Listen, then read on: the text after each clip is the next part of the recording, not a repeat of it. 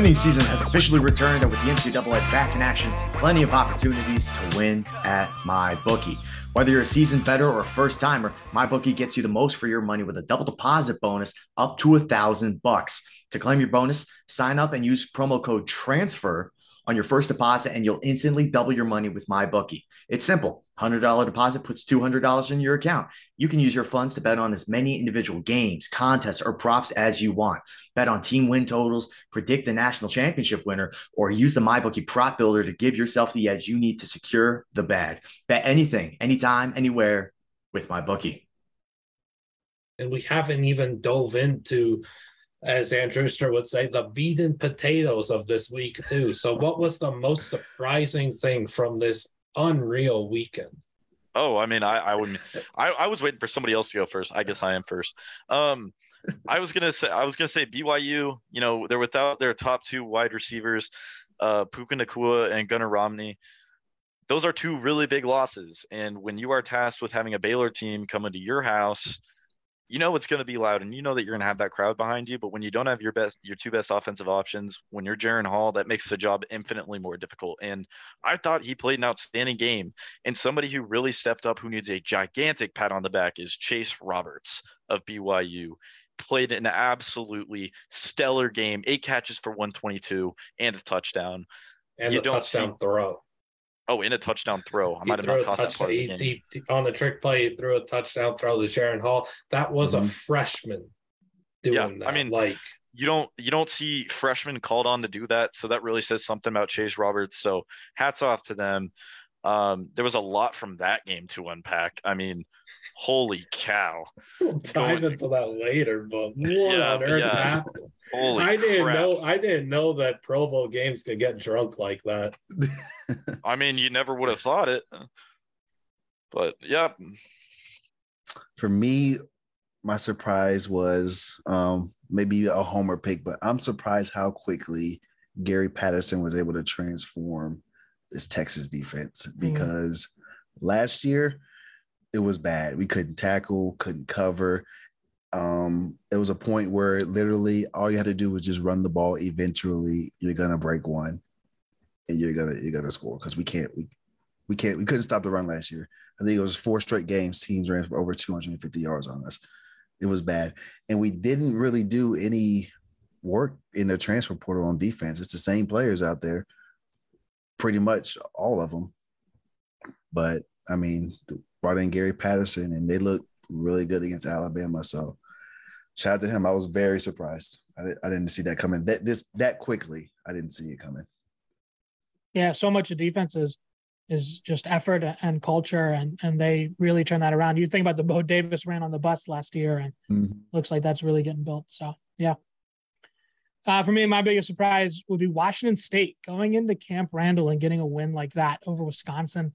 Uh, Wisconsin was in the top 20, and uh, the big thing that was really so impressive to me was uh, not just winning it, you know, going in like maybe they slung it around with the the air raid or whatever. No, but they went in there and they they played Wisconsin ball and they they got down and dirty and they played a a Graham Mertz team and they played Graham Mertz ugly and still came away with the win. So, um, you know, if you're a Washington State fan, you got to be excited because you know Jake Dickert's the the coach now and he's been there for you know three years on the defensive side and uh, so it kind of makes sense that the defense is, you know, farther ahead than the offense, which, you know, switching from the run and shoot to the Eric Morris air raid. So uh, if you're thinking that the defense is where it is to go into Wisconsin and get a win like that, a physical, tough win, uh, and then that hopefully that the offense can come around during the season and continue to build with with Cameron Ward, then you know, and, and develop a little more uh, timing and chemistry and the the more pliable defenses in the Pac-12. You have to kind of be really excited about this season if you're a Washington State fan. So yeah, big a, win for them. It's a team that's only going to get better, and it's just kind of so funny to think that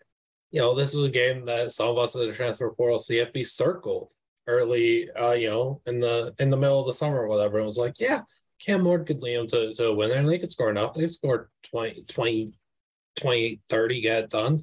And then Wazoo just did not look that good against Idaho. And we all kind of was just like, as long as Cam Ward balls out and competes in this game, like it'll be fun. They win it. They won that game. But oh, it was just so crazy. I think Wisconsin only had 14 points and they only scored in the second quarter.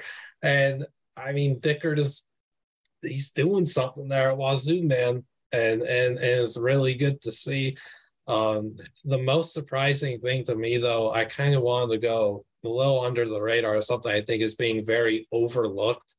Utah State, man, these are the defending Mountain West champions that have looked. Ooh, how do you put this nicely? They've looked very UNLV-ish to start this season. They wow. struggled against UConn you get blasted by Alabama. Uh, we expect that, but Weber State, top ten FCS team, great team and everything. You don't let you don't let an in-state rival, uh, in-state rival like Weber State come into your building and beat you thirty-five to seven in the game in which they threw three interceptions. Why is that happening? Why are you only scoring seven points in the first quarter? This was a high-powered offense last year with a bad defense. Why was it your offense the reason dropping the ball at home. It's just bad, man. They threw four interceptions. They couldn't pass the ball. They couldn't run the ball. Their receivers were bad, and it, it, just doesn't add up to the amount of talent on this team. I'm not sure. I'm not sure what's going on. Uh, last year was a dream season. I'm getting some real Indiana 2020 COVID football vibes here, man. Like they were an absolute fluke last year, and it's looking that way. Still early. Yeah, yeah it's still early, but the, I, it's an inexcusable start to your season. It's just you don't you don't lose to an in-state FCS rival 35 to 7 on your home turf. I call them oh. UNLV-ish. They play UNLV next week, and UNLV's actually like halfway decent, which Utah State has not. We'll move on to the most disappointing thing from the weekend, and we'll go to Dan. All right, I'm going here first. Uh, Jake got his time to rant, and uh, now it's my time because Eli Drinkwitz, man, Eli Drinkwitz, what is going on? Uh, my Tigers got stomped 40 to 12 there in the Little Apple, and honestly, it wasn't even that close. Uh, it was 14 to three before you could even blink, and that was before that uh, Missouri quarterback threw four interceptions in the second half. And you know, Drinkwitz gets up and he does all the coach speak. I didn't have them prepared. That's on me. You know, we got to prepare better. Uh, yeah, yeah, you do. It's year three, and you have tons of recruiting juice. They far outclassed this Kansas State team in 24 7's uh, talent composite rankings, and, and they far outclassed you on the field. Uh, nothing, nothing on offense works for the Tigers. Nothing in the running game. Nothing in that horizontal passing game that Drinkwitz loves so much. Uh, nothing in the downfield passing game you can open. The quarterback run game was like, I don't know, like a four out of 10. Uh, but overall, the O line was overwhelmed. Uh, Brady Cook was just not competitive. The running game was snuffed out at every turn. Uh, the wide receivers weren't getting open. Uh, you play in the SEC, right? You're going to have uh, a couple games a year where the contest is over at kickoff, right? Uh, you know, against Georgia and Alabama when they show up on the schedule, and but you can't be so disjointed and so schematically outmatched that you add more games to that total because you're already getting a couple with Georgia and sometimes you know Florida and Tennessee when they're functional, whoever you draw from the West. So you can't you can't be so prepared that you're adding more games out of the 12 where it's over at kickoff. This is this is season three right now for Drinkwitz. And no, he's not getting fired. Let me go ahead and say that. He's not getting fired. that, you sure? Uh, our, yeah, yes. You sound like the, you want to fire. the the AD Desiree Reed Francois, she understands that you can't just churn head coaches in Missouri. You have to build it's a developmental program. You have to build that, and uh, consistency works. So other than like a scandal, he, he's not getting canned. But you have to see some proof of con- concept on the field. He's a so-called offensive uh, genius and all that, like like these guys like to say, like you know, like your boy Jimbo too. But the look at the best wins. Uh, you have over LSU team in the COVID year that that you know probably wasn't that great. You know, we didn't know at the time. Um, over the Florida team that was collapsing last year uh, an Arkansas team in the COVID year over in Sam Pittman's first year. You know, maybe maybe Central Michigan last year. I mean, there are not a lot of hallmark wins in year three. A close loss to Army. Hey, congrats, right? So, I mean, the the juice on the recruiting trail is real. That Missouri hasn't seen recruiting like this ever. So uh, that's great. Um, and they did a really good job turning around the defense. It does look like they're they're they're making strides on that side of the ball this year. So great. They're they're respectable there. But for a supposed offensive genius who calls his own plays and everything, there's no real offensive coordinator. It's just drink. That that side of the ball is it's off it's off the rails right now. So um, you know, force him not to make an, an offensive coordinator hire this year because uh, you're not you're not churning the, the head coach program this quickly. So, um, Drinkwitz, man, get it together. Uh, shove your ego to the side and hire a coordinator. And hashtag get Luther Burden the Rock. Get Luther Burden the Rock. He's all that and a bag of chips. I would say it's Kansas State is really good. I think they're gonna be really good this year. It's no shame. They're good. They're, good. they're strong. They have a great uh, running back. Um, uh, really, really stout defense, but they they don't. They're not a team that should walk on the field and outclass you from start to finish. That's true. Well, No, I mean K State's always played a really gritty brand of football. You know, they're they're guys that will play you close and then they'll pull one out at the end. But that um, you know, like you said, uh, Mizzou's offense just looks pretty lifeless at the moment, and that's if not, we had lost a game like that, Eli Drinkwitz. If we had lost a game like that where they pulled it out, I would have been um, frustrated. But say, hey, you know, this team is making strides. Tough loss, great team. Uh, to come out and just get get beat from you know from, from gun to gun. No. Spell yeah, that, Liam. E V I S C E R A T E D. Very nice. Thank right. you. Um, most disappointing thing for me.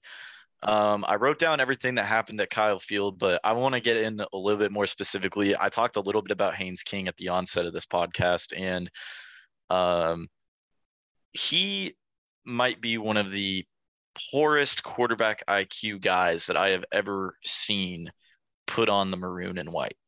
And I don't understand why he refuses. He scrambles and just tries to throw on the run when he just doesn't quite have the ability to do that. He's not Patrick Mahomes. He, I don't know why he thinks he is sometimes. He tries some things like that. And then I remember one play specifically in the fourth quarter yesterday where the line split, the seas parted, and he all he had to do was run straight up the middle for 15, 20 yards, maybe more. The dude's fast. I'll give him that. Dude's got wheels.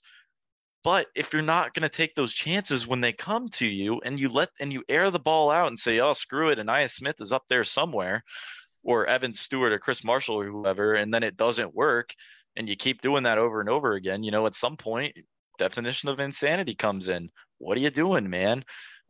It, I mean, he's just he's not an SEC quarterback, and I feel like he's going to end up in the same category as Zach Calzada, but I, I don't think Haynes King ends up at an SEC school, let alone a Power Five. I don't think the Power Five is for Haynes King. I don't think that he quite has the ability to run an offense. I don't think that he has great communication with his line, his running backs, or even his receivers. So, um, you know, I hate to say it, Haynes King's a great guy, but come on, man. I mean, you've had plenty of time now to show it, and you just don't have it you don't have that dog in you. Time for Max Johnson. Yeah, when I when I watch him, he seems like the guy. He he he'll throw the ball to the open receiver, but he won't throw a receiver open.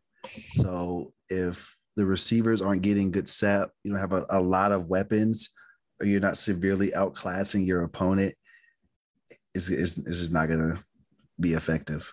And you're and you're in an SEC school and at a school with as much talent around you, like you should be able to uplift that because as the quarterback, you are supposed to be the leader of that offense and you're supposed to uplift everybody around you. And when you're not able to do that, like I mentioned before, it's going to go around the whole team and everybody else is going to lose confidence. So something's got to change, as I said before. But you know what? I've had enough A and M talk for the day. So.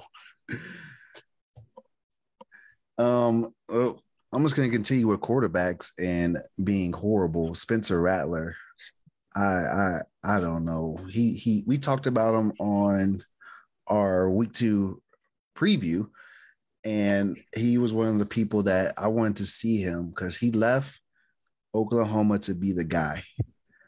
We all we hear is that he's you know this he's he's really confident. He believes in himself, which which you should. You have to be in order to be a quarterback. I get that. He chose to go to South Carolina. It's not a lot of pressure on him and he's still playing bad. Um, I don't know what's wrong with him. I don't talent wise, you see all the talent there. Yeah, he can do everything. We've seen him do it. Where did it go? What happened? Uh, it's just it's just very disappointing. It still just feels like the same old story that was there Oklahoma, man. The maturity, he's just overconfident too. He just thinks he's a whole lot better than he actually is. He has to come down to earth and figure it out. How embarrassed should I be that we have a video out there on our channel where I I fought for him and his future in battle with Hendon Hooker? Like I am, uh. like that's out there. I I now look like an idiot. Thanks, Spencer. Look, man, straight up, I never I never was in on him at Oklahoma. I was never in on Spencer Rattler until he made this move. I thought this was the best career choice he's made. It could still be the best career choice he's made, but dude, you've got to figure it out and get Antwane Wells Jr. the ball because he is far and away the best player on your offense. As an NFL receiver for years to come, he I feel bad for Antoine. Like he's he's not rotting away on that offense, but he's not going to get the recognition that he deserves on that offense. He has had eight for 189 against Arkansas. Did you hear a peep about him all week, all weekend? Nope. Feel bad for him. Most disappointing thing to me, I gotta go to Palo Alto. I gotta go to Stanford. Look, I thought I thought from the jump, man, when that when those the vibes, the vibes. Upset show. Jake knows what's up. The vibes, man. They were screaming Stanford was going to compete. They they did. They lost. They lose 41-28. SC only had six second half points. Most disappointing thing to me, Stanford's red zone offense. They threw away the bag. They lose by 13. Let's talk about the failure to score inside the five. Interception on fourth and goal from the five on a little tip drill few plays before, they had what looked like a touchdown. Ref says not touchdown. Completely disagree. And then a few drives later, fumble inside the five. There's 14 points pending the extra points, of course, but there's 14 points right there that you throw away with turnovers inside the five against an SC team and an offense that looks like they are playing on freshman difficulty. I think it's rarely lame that Lincoln Riley's taken the easy way out and playing on freshmen instead of Heisman, but I golly, SC is disgusting. I'm not afraid to say it. But again, Stanford Stanford threw that game away. They threw that game away early in the first half, uh, letting SC scored 35 in the first half, but Stanford's offense still was able to compete. SC's defense is Swiss cheese. SC, uh, Stanford just threw it away, man. Let's go to the player that most stood out to you, starting with you, Jake. Jake um, looks like his new most disappointing thing is something the Cowboys just did. well, uh, Dak Prescott might have just broken his hand, so that's a uh, um, that's a that's a new development. It looks like he got yeah. caught on a hot mic saying it bro- it's broke. Um, so you know we'll worry about that. But uh, I'm was, gonna go. I'm gonna go. I was enjoying Liam's uh, Liam's rant, but also watching you in the little corner having. A, I'm sorry. Oh man, man uh, going through it. Yep, can't have anything this weekend. Um, yeah, I'm gonna go. My man Cam Peep or Cam Peoples. Uh, I mean, we talked. Portal. Yep, we, we talked about him earlier. Dude's been through a lot of adversity, and to see him really just explode in front of a national audience, getting this much recognition, I mean, he was really the bus driver for, you know, that offense yesterday. I mean, dude was able to run pretty much freely and do whatever he wanted to with the football, and against an A and M defense, which supposedly was supposed to be, you know, this really talented defensive line. Yeah, it's young, but he ran right through it, and you don't see guys play like that that often against an SEC team as a group of five players. So, you know, hats off to him. I mean, absolutely incredible game for him. Mm-hmm. Um, I was just so surprised by, you know, how he was able to uh, run with the football. S- such a mature guy with the ball, and uh, you know, just again, uh, I'm I'm happy for him that he was able to uh, really show out in front of a national spotlight because uh, I think the dude really does have a future in the league. Yeah, and before we go to Adam, real quick, if I could just, you know, say share something about Cam. Well, we had him on before before last season. You know, he was talking to us, and he went into life without football and what that was like for him and how he was just having to work out back in his hometown small town in alabama and he's just out there working out in, in his yard and just and grinding and and recovering from his torn ACL and figuring things out just with a few a few uh you know tools or whatever and just making whatever he can making whatever He needs to do work. All this hard work is paying off for him. The guy, he is one of the great guys in this sport. There are so many great men in this sport, not just on the field but off it. I am one heck of a kid, man, and and I I truly hope that this game helps helps get him drafted into the NFL one day and secure the bag for him and his family because uh, he's one of the guys that deserves it most. Yeah. So Yeah, great guy. shout out, shout out Cam Peoples. Uh, really stood out, I think, to the whole country this weekend. And uh, if you haven't heard the name before, you heard it now. So Cam Peoples, remember the name. All right. I remember um we were I was I was in I was in a bar.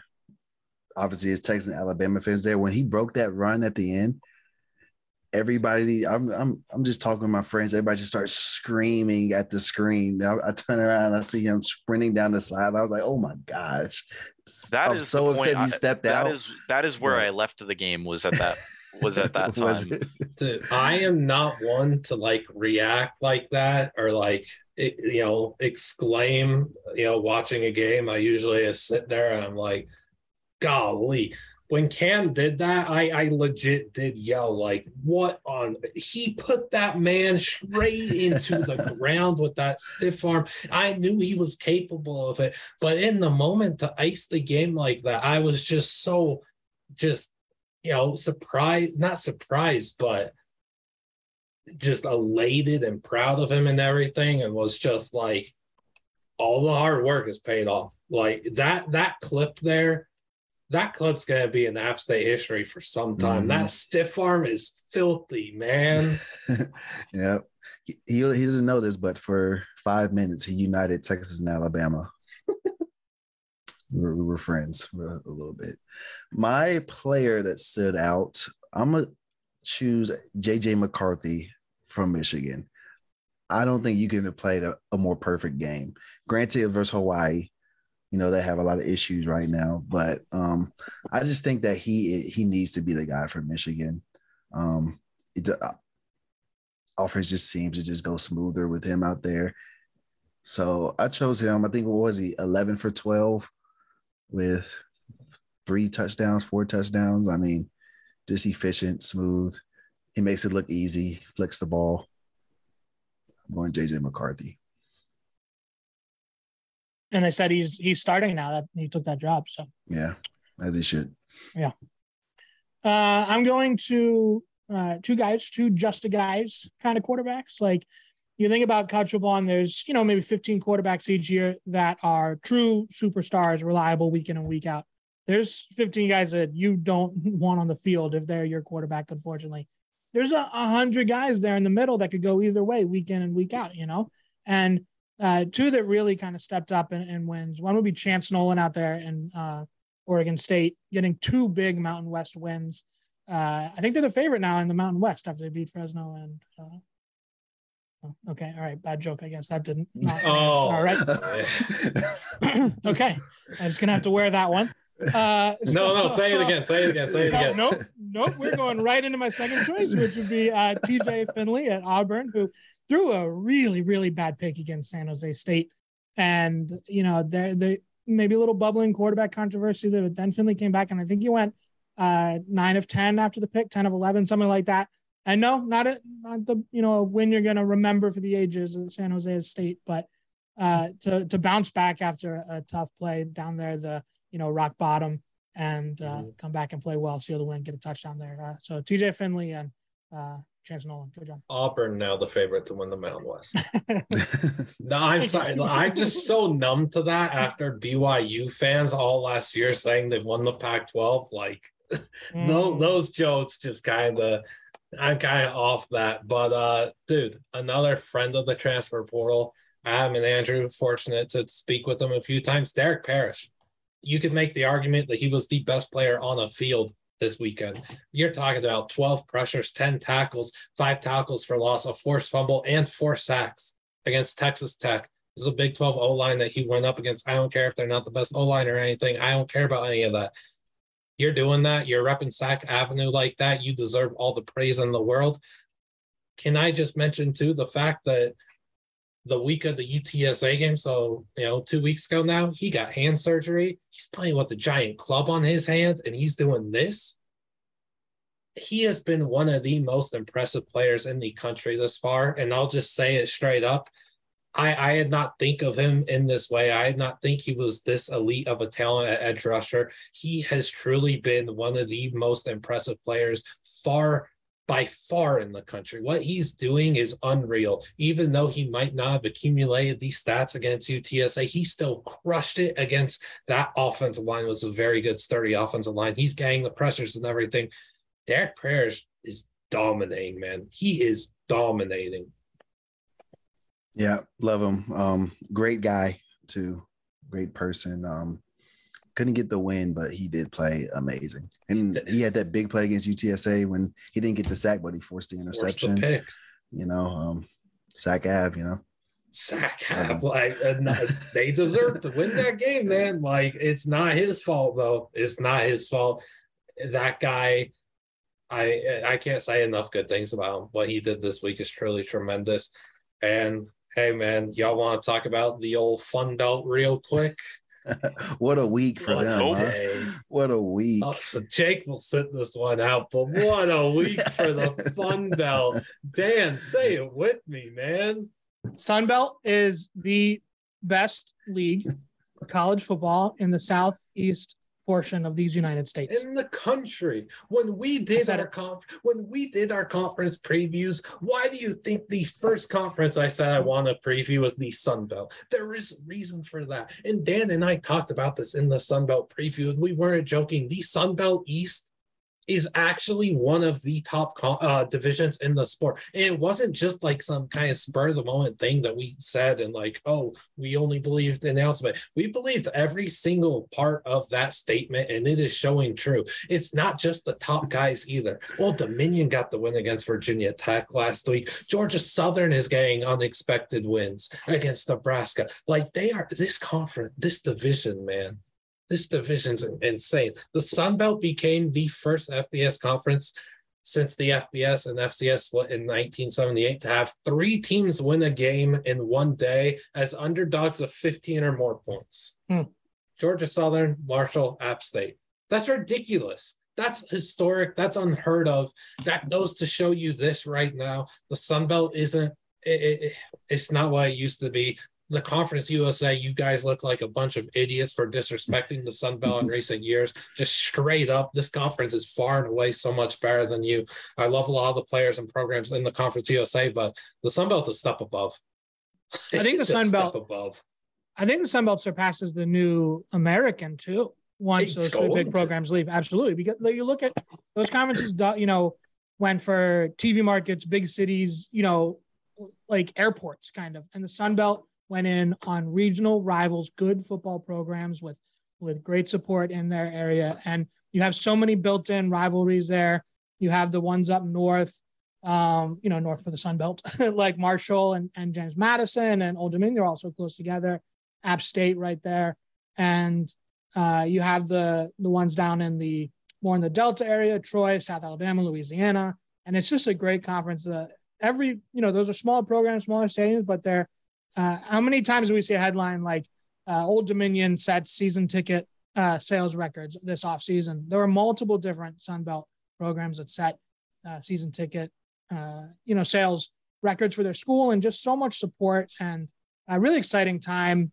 And uh, you know, the transfer portal makes these programs interesting. They can kind of you know bring in talent from the P5 level and compete with them. So South Alabama going up to Central Michigan and kicking the crap out of those guys. So uh, just a great uh, banner weekend for uh, the Fun Belt. Best yeah. conference. Like James Madison, who would have hmm. thought that they were going to come in here and have two blowout when their offense is firing on all cylinders.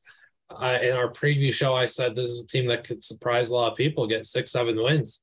That that I'm that looks like a guarantee now those guys could flat out play. Centeio's playing a whole lot better at quarterback than I could have ever, ever envisioned. And then we already and touched. their two best players from last season transferred out. Uh, Wells, as you mentioned, at, at South Carolina, and I, uh, the Texas linebacker. Just had a he went to Texas. What is yeah? It? I just had I, I, can't I can't remember his name, but also Kris Thornton, a receiver, one of the best receivers in, in, right, in Group year. of Five. Kris Thornton is stellar. Uh, he's he's been crushing it at JMU this season, and you know we already touched on App State. I got I I got to talk about Marshall real quick. Nobody gave them a shot in this game aside from a handful of people. Uh, I, I, I, I don't know. I don't know why. What else? Uh, it doesn't make sense to me because if you look at this makeup of the team that Charles Huff has built, you see a team that's elite in the trenches. They can control the rock on offense even without Rasheen Ali. Henry Colombi, all he needed to do was play competent. He's doing that. They have two NFL, you know, cornerbacks and Steven Gilmore, who's Stephon's brother, and then Micah Abraham, who's the son of Donnie Abraham, who had 38 career interceptions in the NFL. The bloodlines are there. They have two elite NFL cornerbacks playing. I, I told Notre Dame don't throw the ball their way. You threw the ball their way. One guy in the interception in the first half, the other ripped your heart out with the pick six at the end of the game. Good job, Notre Dame. Very, very impressed by you. Very proud of you. Thank goodness you just lost to Marshall. Charles Huff is that dude. Please let him stay at Marshall for a long time he could build something insane. The Sun Belt's elite. Uh, I got to talk about the FCS real quick for two minutes. We we did all that. that. all that on the Sun Belt, and we didn't even mention the most fun G5 program in the last couple years, uh, the Chanticleers. Uh, Grayson McCall escaped Gardner Webb this week, which was weird. Un- but yeah, Sun Belt, uh, catch their games. Please do, and then just to talk about the FCS real quick. Incarnate Word, easy W, elite offense against Nevada. You had um, why can't I think? Why can't I think? This isn't great for me. Why can't I think? Who are the other wins? I wrote them down. Why am I not just looking at that? Oh, Holy yeah. Cross, Holy Cross, the Hail Mary. Yeah, there's an easy pun there against Buffalo. Weber uh, State. Yes, Weber State. I already talked about that too. Destroyed Utah State. I don't know why I couldn't think of that. Um, I mean, yeah, they're they're absolutely crushing it, and I am definitely forgetting about the other one. Oh my, this is not a, we've been on this podcast for too long. I can't think. I actually can't think. There was Incarnate Word, there was Weber State, there was Oh, I'm sorry. Someone else talk for a second. You're the FCS guy. I know, and I, I can't think right now. I can't think. I gotta look at our graphic we made. There's just too much to happen. I can't think. This is this is not good for Liam. Hold on. Eastern Kentucky over Bowling Green. Why couldn't I oh. think of that one? I don't know why I couldn't think of that one. So two point shootout. Yeah, that actually makes it 16 technical upset wins that there's been in this year thus far, too. I'm so sorry I forgot about that. The FCS is killing it. Sorry for my brain not working. It happens at times. Let's go to overreaction. Um, we'll start with you, Jake.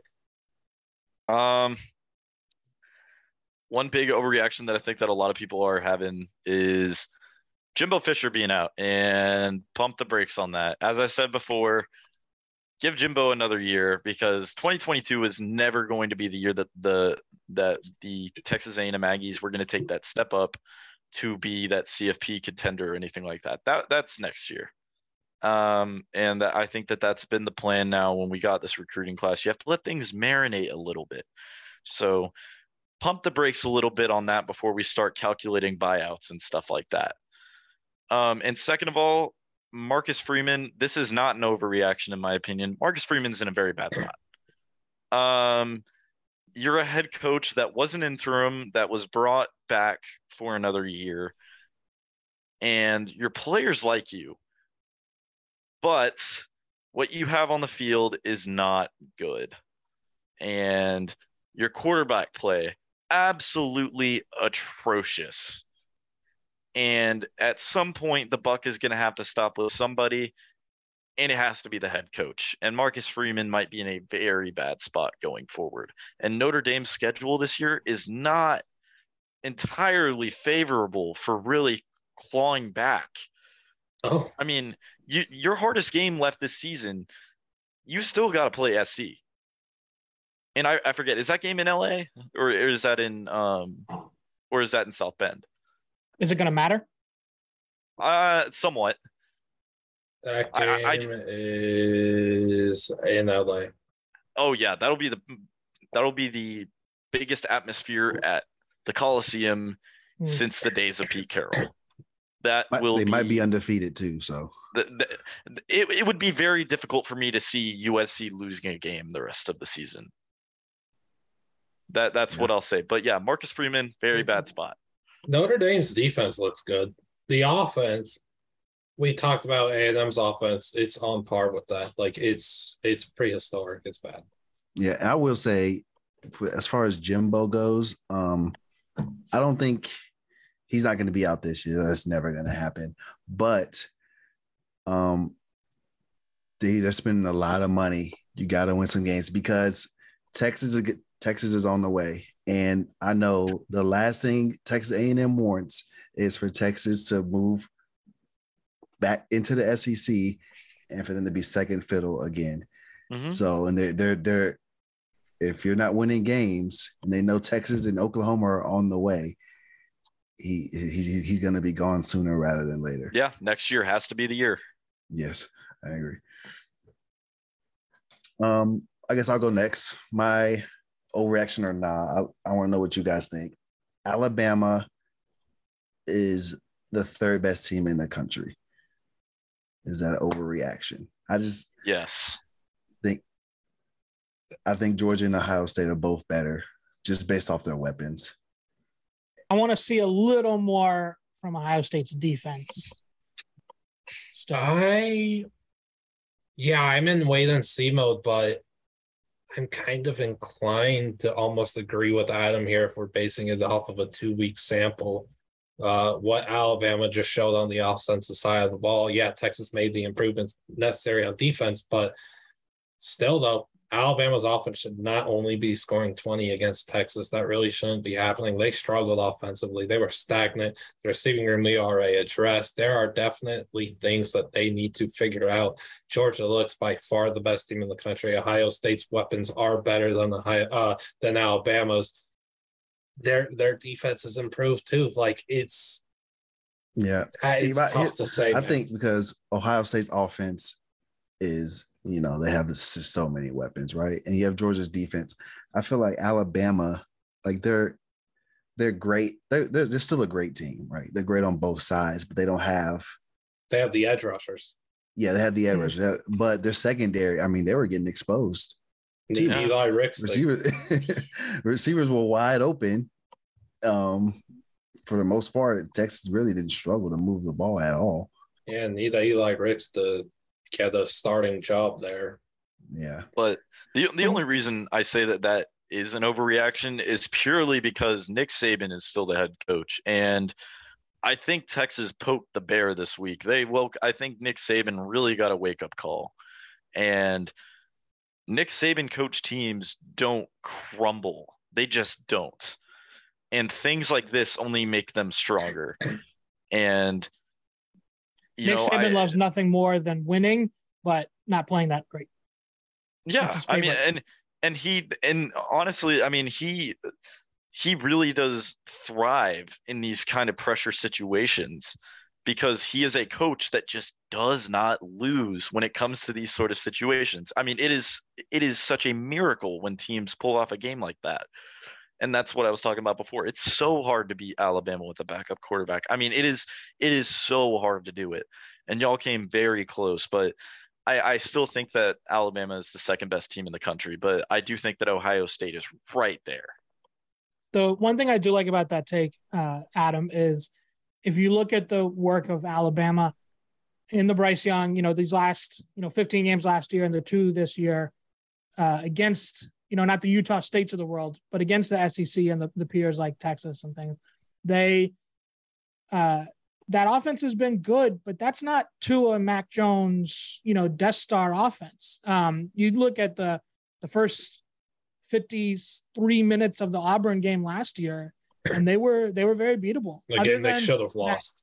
That, yeah. Um, that and the you know the middle the second and third quarters of the of the Georgia game, the SEC championship game, that was unreal. I that those 30 minutes of Bryce Young were unbelievable. But there have been some flaws in the in the exhaust shaft of the Death Star uh, the offensive line isn't what it was, you know, four or five years ago, and the receivers aren't what they were two or three years ago. So, um, you, I think you talked me into it. You all talked me into it. Okay. All right. And my other one was can JJ McCarthy win the Big Ten with Michigan? Do you think that he is good enough? Can can Michigan score with Ohio State? No. No. I think he's I think he's country I, he's country miles better than Kay, and I'm glad that Harbaugh experimented this to let it play out and see. Yeah, JJ's got to be my QB one now. I think Harbaugh deserves a lot more praise for this decision. I know he got a lot of laughter and everything, but he made the right call. JJ's the guy. Michigan's going to be so good still, but Ohio State's number two or three in the country, man. They're like they're in that elite, elite, elite tier. Yeah. Those are my two. Okay, two um, overreactions from me. One is no more no more offensive geniuses as head coaches uh, and giving them long giving them long leashes. If I'm hiring, that's oh, whoa, uh, whoa, we have one of those. I mean, you look, you have. Well, hey, wait, wait, wait, let me. Let me giving them long leashes, right? If you're hiring a Malzahn or a, a Holgorsen or a Drinkwitz or a Jimbo Fisher or a Neal Brown, and they're going to call their own plays, you get one year to do it. You get one year. If it doesn't work out, you set your ego aside. Sorry, you're hiring an offensive coordinator. Now you need an AD who's a, a gangster enough to make them do that. But um, I'm sorry, but you know it looks like it's it's working for Sark. The offense was really solid. So uh, if it works, it works. You got one year to prove it to me, and then uh, no, you're you're the head coach. Also, throw Satterfield into that round because he is uh, again what I've said for so long. Louisville's last two or three years, their playbook you could you could write up on a napkin and still have the other half of the napkin that's blank. It's it's four plays and that's it, and it's expanded to like six or eight plays now. Congrats, Louisville! You've got something crazy going on. Build up one whole know, napkin. Can we? Yeah, like can we talk about? Uh, we, we won't talk about. There's other things to do, but Louisville's offensive talent, the guys that they have, should not be able to only score what was it 14 points in their first six quarters that's unacceptable and it falls on their coaching uh, dino babers strikes and gutters up there in syracuse they look to be uh, having a revitalized year because guess what they went and got a really good offensive coordinator robert Anae from virginia so you get one year if you're an offensive genius. Tell me you're an offensive Look genius. at Virginia's offense right now. Three points against Illinois, firing Yikes. on all cylinders. Yikes. By the way, the transfer portal loves Sean Tucker. We yes, appreciate yes, Sean Tucker. Uh, and then uh, my other uh, hot take of reaction is West Virginia is the worst team in the Big 12. Uh, the only thing keeping them afloat right now is uh, JT Daniels, and he has uh, exhibited some tendencies of fragility in his career, to be diplomatic to the young man. Um, so if he gets hurt, man, it's going to get bad. It's going to get bad in Morgantown. The defense had a, a lot of talent uh, exit in the transfer portal.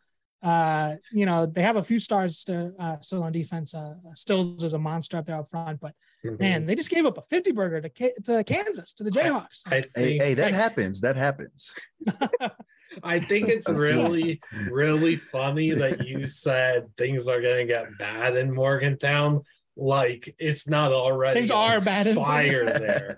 It is bad. They it's still like have a scene from SpongeBob when the town country roads are fire. burning. Yes, this is bad. I don't even think it's an overreaction to say that they're the no. worst team in the Big 12 right now. They just straight up are. And it's funny to think that they should have beat Pitt, but their head coach was too incompetent enough to not realize I've got uh I've got wait, we've got an inch to pick up on the ground here on fourth down. Like just put it away. Like at Virginia Tech, a road rivalry game, uh, and then they have one of the tougher schedules in the big in the Big Ten. The way you know the home and away and all that kind of stuff breaks. You know, you play everybody there, but the way it breaks, they have one of the tougher slates. So I think that gets dicey there.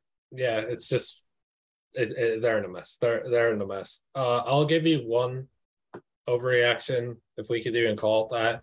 Caleb Williams is 100% winning the Heisman. He is yep in two games, 39 of 49, I'll say from the field, little basketball reference there. That's 79.6%. He has thrown six touchdowns, no interceptions. Passer rating is 221.1. 590 passing yards, and this doesn't even include his rushing ability. And I'm not even mentioning the fact that Jordan Addison and Mario Williams are his best friends at receiver. SC's offense is better than any offense Oklahoma has had in Riley's tenure. I will say that bar none. What this SC offense is capable of frightens me as a UCLA fan, but excites me as a fan of football. Lincoln Riley is no longer the coward that he had showed to be at Oklahoma. He is figured he what he is doing at SC. I know it's only two games, but that offense is so ridiculous. It's not even fun to think about. What Caleb Williams win the Heisman. Like I've seen enough. The Stetson Bennett talk last week ended real quick. This no. is this is Caleb Williams' award to lose. I won't hear otherwise. I think it's between Caleb and CJ. I think Caleb has the if if they go into Utah and they stomp them out, then I think it's over. Yeah, I mean, again, like he. Well, same thing goes for CJ though. If he goes into Mich, if he goes, uh, you know, in Columbus this year against Michigan, absolutely obliterates that Michigan defense, which is pretty talented. Mm-hmm. Um, I, you know, it really could go either way. I would argue the Heisman voters that we don't like to really recognize would much rather vote the SC quarterback to win it if both of them are on an even level. They Do they stay us, up late enough to watch the games? No, but they they wake up early enough to check a box score no, on November 29th. So and they see that SC logo there too, and that yep. you know. Hey, hey, I I look, Caleb Williams has put all the tools together too. He had some stuff that he needed to figure out. He's figured it out. Like he is I don't know, man. He's in the top three discussion. That's not up for debate. He is. He's the guy, man. That's my guy, Washingtonian, right there. That is not my guy because of where he plays, but one day might be my guy when he's in the NFL, and I could root for him a lot easier. I, am rooting for him anyway. That kid is ridiculous, man. Absolutely ridiculous. Um, man, I, we don't have much time left. We've kind of run really long here. I know Jake doesn't have much time, so we'll end with this. We'll end with this real quick because we did allude to it earlier. We have to talk about the drunk late night window, and then we'll be out of here. I promise. What the heck happened? it was a full moon. It was a full moon. Well, I mean, I, I mean, what happened? I'm not just talking about on field. I'm not just talking about missed field goals. I'm talking about in the stands and the announcers booth and everything. I, all these different venues. I mean, yeah, every BYU night game has that segment where they talk about Cougar Tail, the maple bar donut thing for like two minutes.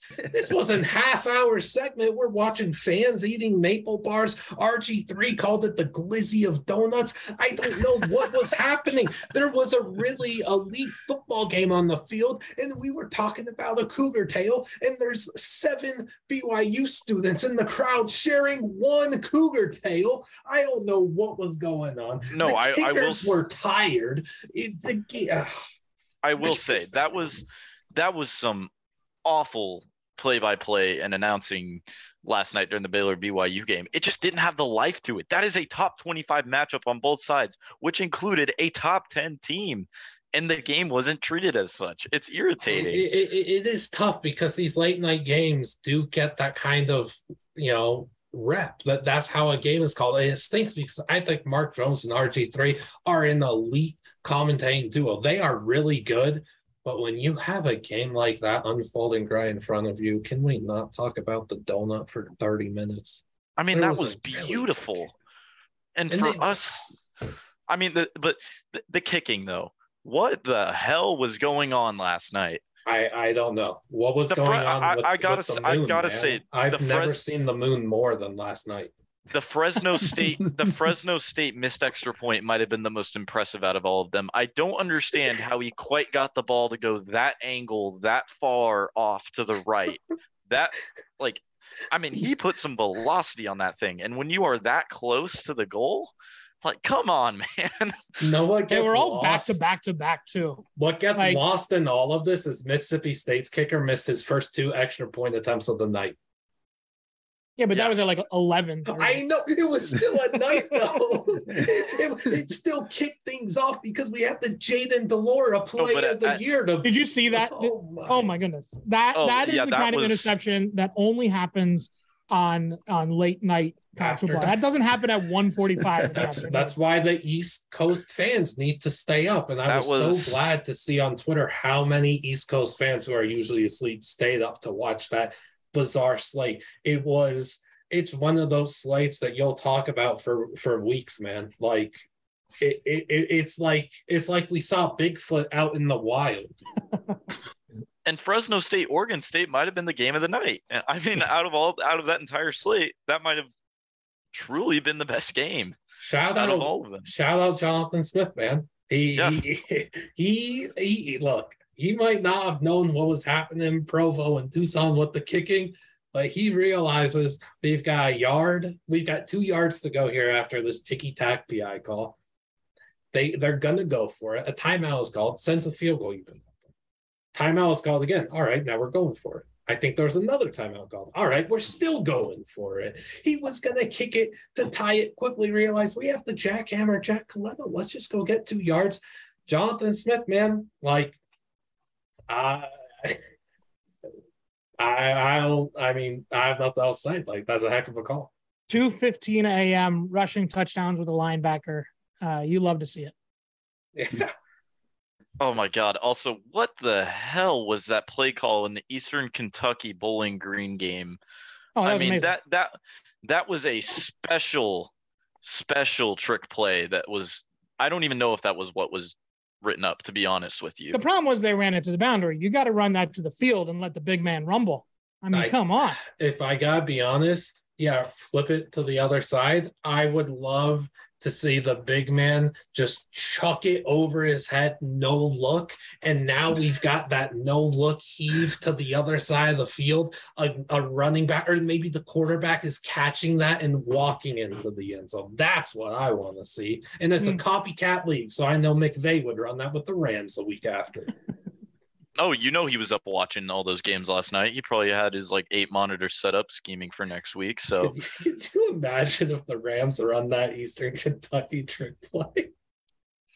you never know, man. He's a crazy, crazy man. Wow. Mississippi State, though, props to them. They did what you're supposed to do when you out talent a team and, you know, get an early lead and then just squeeze the life out of them. That Oh, they they terrify really me. good. They Yeah, they're really terrify me. They're a top t- top 15 team for real. Tyrus Wheat on that defense is a star. Uh, Zach Arnett is one of the most underrated defensive coordinators in the sport, I think. And the offense is a three-year starting quarterback, Mike Leach offense. They, they do their thing. So uh, they're a really good team. who could throw for 700 yards with a blindfold on. Maybe not that far. Maybe only 350 with the blindfold on, but still. I, I, hey man, I'll say it. I guess that'll do it for us here. It only took about six hours this podcast. I'm so sorry. Covered it all. Covered it all. Covered pretty much all of it. Um, uh, aside from when I choked, uh, remembering FCS teams, Incarnate Word, Eastern Kentucky, Weber State, and Forgot again. You forgot again. why'd I try that? Holy crap. Holy Cross, golly, Holy Cross, Hail Mary. I I gotta stop that. My brain's not working. It's only working for the FBS today. But yes, thank you so much for watching and listening. If you're watching on YouTube, please make sure to like and subscribe. Look, if you've watched to this very point and you're not subscribed, then what the heck are you doing? What was the point? Like, thanks for the support though, but please subscribe would help us so much. And yeah, we thank you a lot. Can't wait till week three. Got good week three show coming up, and we'll, we'll catch you on the next one. 2007 2.0.